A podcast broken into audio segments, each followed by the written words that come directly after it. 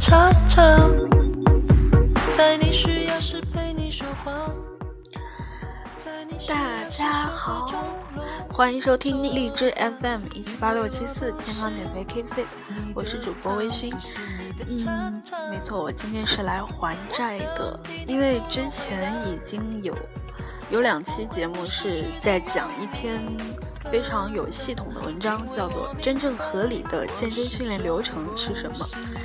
那今天呢，就是想要来把这一个剩下来的最后一个 part 把它给完成。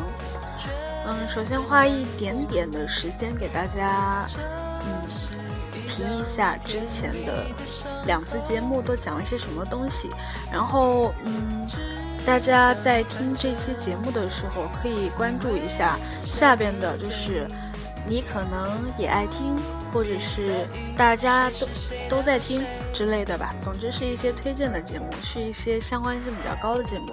那么因为名字基本上都是一样的。只是最后的编号不一样，所以说头两期节目一定会在下面被推荐的。如果说大家没有听过的话呢，可以去按顺序听一下。嗯，第一期节目呢，其实讲的是，因为这篇文章它是比较系统的来讲一个健身训练的流程。那既然是流程呢，自然会有三个环节，第一个叫准备活动，第二个叫训练，第三个叫放松。嗯，然后第一次节目其实主要就是在讲准备活动的一些知识，尤其有一个非常关键的概念，就是关于热身，有一个叫一般热身的概念，还有一个叫专门热身的概念，这两者呢是不一样的，而且是都非常重要的。所以说，嗯，如果说你第一期节目没有听，但是又想知道最关键的内容到底是什么的话，我认为就是这两个概念。嗯如果说你光是听名字还不知道这两个概念到底在说什么，我建议你还是把第一期节目找出来听一听。这个是对不管你是健身小白，还是说刚刚接触健身的时间不是太长，然后想走一些呃想想少走一些弯路，我觉得嗯，把这些简单的基础的概念去把它弄清楚，会比较能够便于我们去。辨别现在微信公众号啊，还有一些微博营销号啊之类的，嗯，一些信息。嗯，桃子经常说一句话，说健身先健脑。对我，我觉得也是这样的。现在信息有那么多，有一些是带有广告性质的，有一些是带有误导的那种导向的。所以说，我们首先得知道怎么去甄别哪些信息是真正是讲道理的信息。嗯。对，所以说我就觉得这其实不光是这两个概念，整篇文章我觉得都非常的好，就是它都是一篇讲道理的文章。那么你把它系统的听下来之后呢，啊，歌停了，我来放一下歌。这次节目跟之前不一样，之前都是嗯选了一首 BGM，然后一直单曲循环，然后这一次呢，我就想多放几首歌喽。啊然后我们接着来说，就是我想说的就是这三期节目，如果说你耐下耐着性子把它听下来了，我觉得是比较好的一个基础。那你就有一些最基本的一些识别信息的能力了，然后就可以去选取对你有用的信息去来让你更好的健身。嗯，那第一期节目主要就是讲了一些准备活动，包括力量训练的。这个专门热身，它需要注意的一些问题，还有推荐了一些比较好用的动作。那第二期节目呢，讲的其实是，嗯，因为，因为准备活动呢，是有可能你接下来是进行有氧运动，有可能只是做一些简简单的健身操，还有可能呢是想做专项的一些力量训练，都有可能。那么接下来呢，第二期节目就是在谈关于训练的内容。嗯，训练的话呢，其实，嗯，最最有最有东西可讲的部分就是力量训练了。所以说，嗯，第二期节目百分之八十的内容也都是在讲关于力量训练的顺序的编排。那有多种思维。或者说多种切入点，去让你思考怎么样去安排自己的。嗯，简单来讲就是你今天要做的动作有这么多，那哪些动作先做，哪些动作后做，去做一个选择和编排。嗯，第二期节目就是教会大家做这件事情。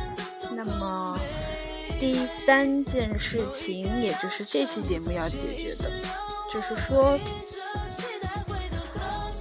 就是说啊，给我一点点时间来翻到这篇文章的最后三分之一。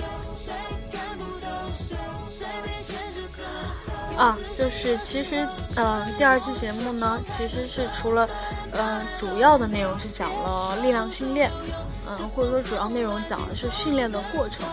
当然，它的最后呢，是相对应的讲了一下，嗯，放松和拉伸。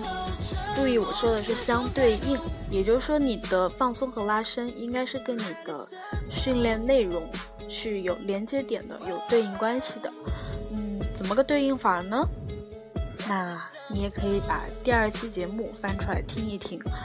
嗯，今天我们要讲的是，嗯，这篇这篇文章的作者他就说，以上内容都是比较微观的，也就是说。针对某一次训练的过程，或者说针对某某一项训练的内容去做的一些解释。那今天就是讲的稍微要宏观一些，也就是说，简单的来说就是你你这个人的个人发展的问题。比如说一个健身小白，如果说如果说他想像罗尼库尔曼一样强壮，你不能一上来就告诉他。周一深蹲，周二硬拉，周三卧推，无限循环。你像这种，他肯定是不行的。那他肯定是要先学习基本技术，然后呢进行简单的基础训练，拥有一定的力量储备之后，才能够进一步的加大力量啊，然后难度啊，包括强度啊之类的。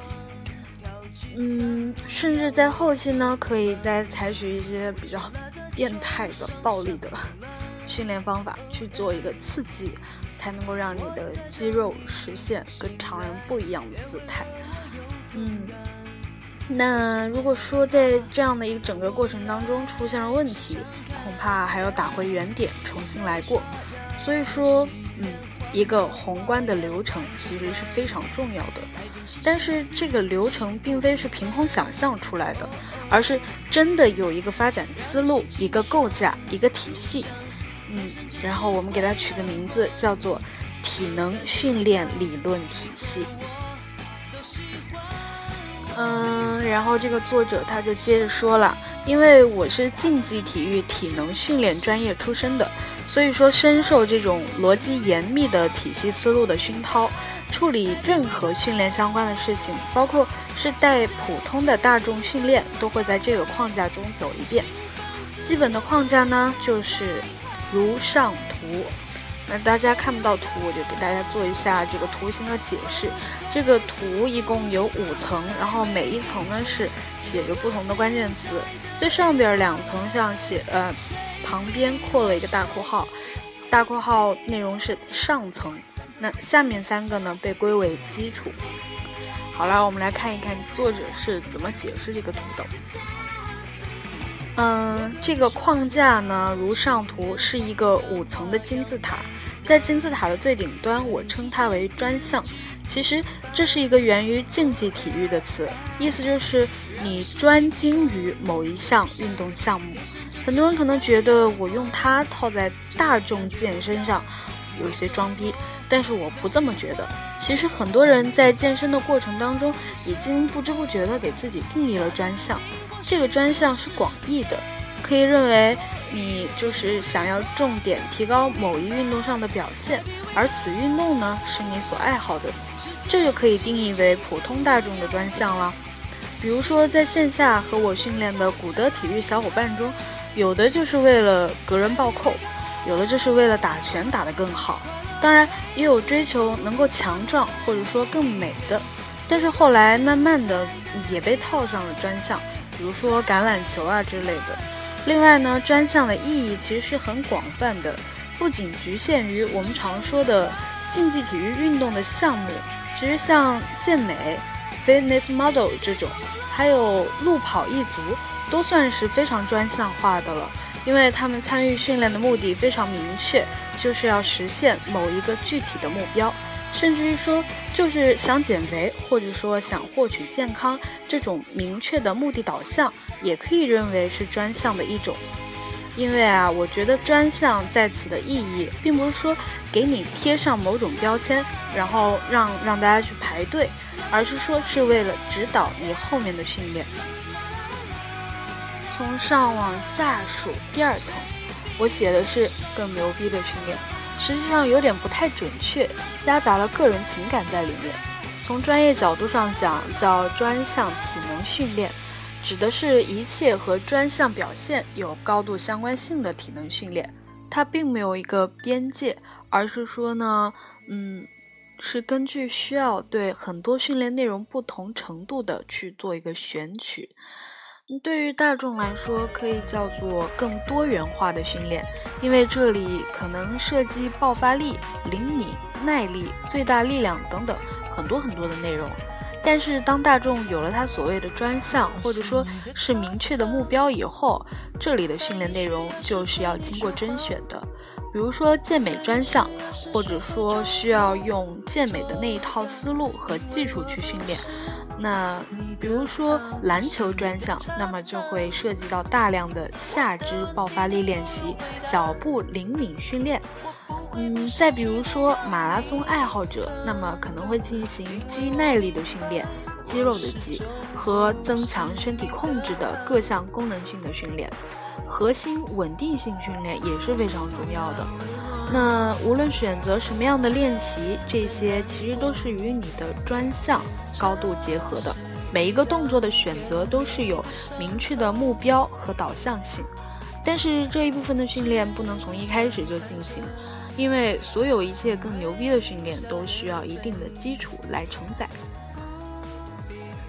嗯，第三层呢就是基础力量训练。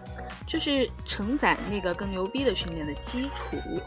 很多人拿着八十公斤都不到的深蹲成绩跟我谈高翻，谈发展下肢爆发力，谈灌篮。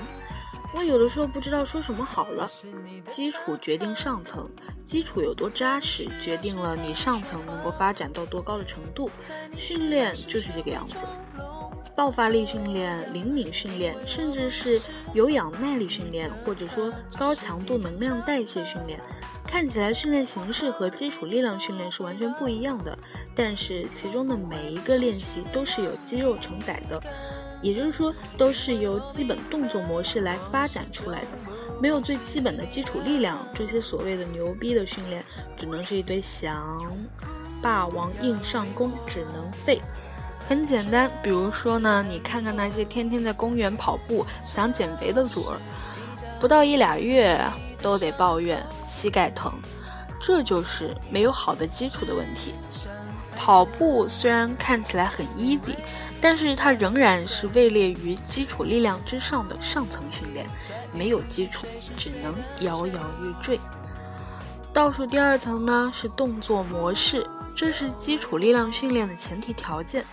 基础力量基本上需要基本的动作来表现，而这些动作的合理程度、功能性程度，决定了你所发展的能力的价值高低。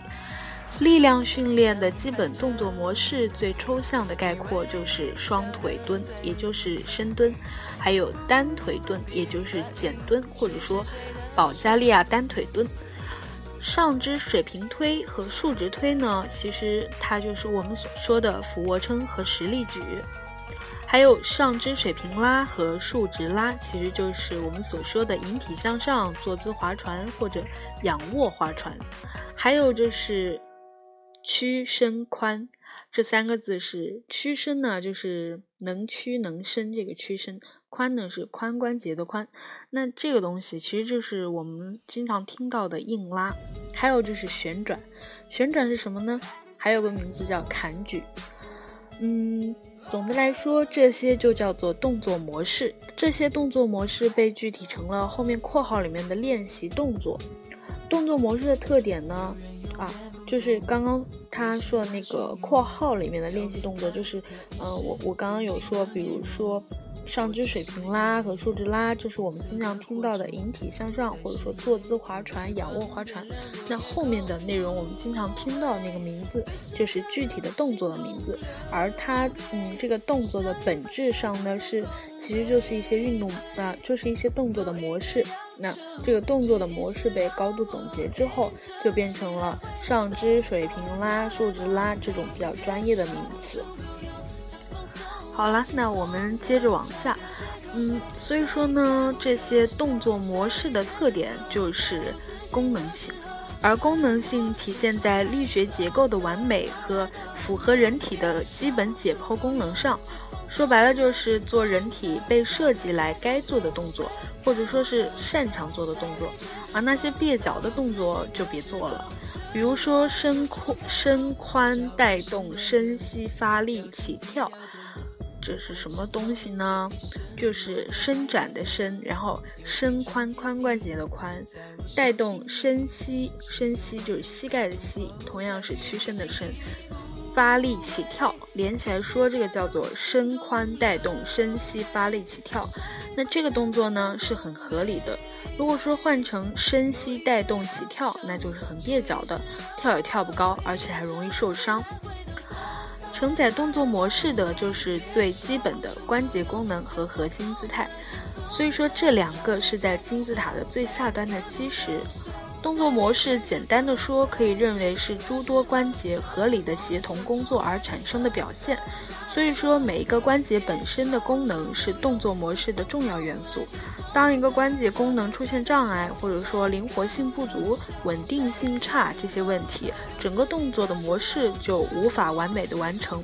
这个时候就需要对单个关节的问题进行分析，然后予以纠正和训练。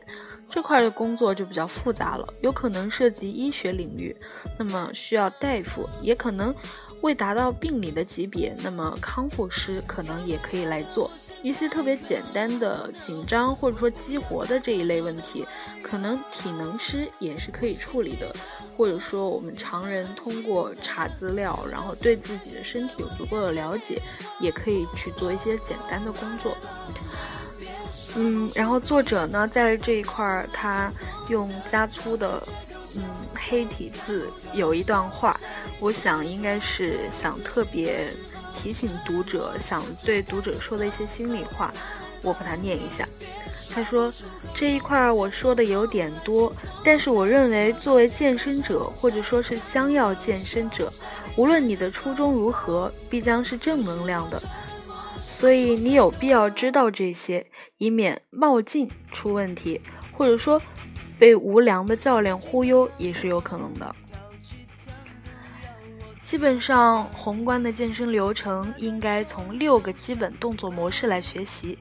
这块呢，既是学习也是测试。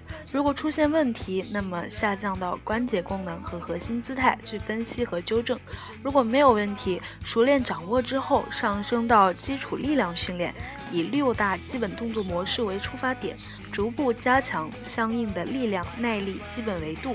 待整个人都强壮起来了，或者说具备了一定的运动习惯、运动常识、正确认知、基础体能。才能够进一步上升到更牛逼的训练。根据你的专项选择最合适的内容。当然说，嗯，当然就像我我们之前有说到过的，如果又出现了问题，或者说出现了意外，可能是需要打回到原点重新来过的。本文很长，纯理论性知识分享，有点枯燥，但是意义重大。希望广大健身者能够坚持看完，版权所有，转载请先获得作者授权，否则必将维权到底。本文的作者呢是古德体育少苏，因为嗯，我这也算是另外一种程度的转载了，所以说一定要告诉大家作者是谁。那么至于这个作者呢，其实我挺佩服他的。在第一期节目的时候，对他做了比较详细的介绍吧。嗯，那如果说大家想进一步的了解这个作者相关的一些其他他发布的一些其他的文章和内容的话，嗯，可以下载 FaceTime App，然后呢，去搜他的名字，应该能够看到相关的内容。嗯，这个不是在打广告，只是觉得这篇文章真的是非常的有价值，不然我也不会，嗯，哪怕时间跨度拖得这么长，三期节目我也一定要把它给做完。嗯，然后呢，我之所以会提到这个 app，提到这位作者，纯粹是尊重版权。OK，那这就是这一期节目的结尾啦。我终于把这个坑给填了，以后再也不轻易给自己挖坑了。嗯，然后谢谢大家把第三期节目听到了最后，希望大家，嗯，如果感兴趣的话呢，其实我觉得如果你不感兴趣的话，也可以试着去把前面两期节目拿出来听一下，万一有收获呢，是吧？我是真的真的强推这篇文章，我觉得。讲的非常的系统，然后我觉得不管你是处于健身的哪一个阶段，都能够从中得到一些启发，或者说从一个人家叫你干嘛就干嘛的这种，呃这样的一个状态呢，变成我自己去做选择，去甄别一些信息，去判断哪些动作可能是我，嗯接下来这一套训练当中可以尝试去做的。然后在训练的时候，哪些动作我需要先做，哪些需要后做？然后整个训练过程当中，如果说出现问题了，怎么去分析问题？我觉得这是一个思维的工具所以说嗯强推。好啦我们下次节目再见喽拜拜。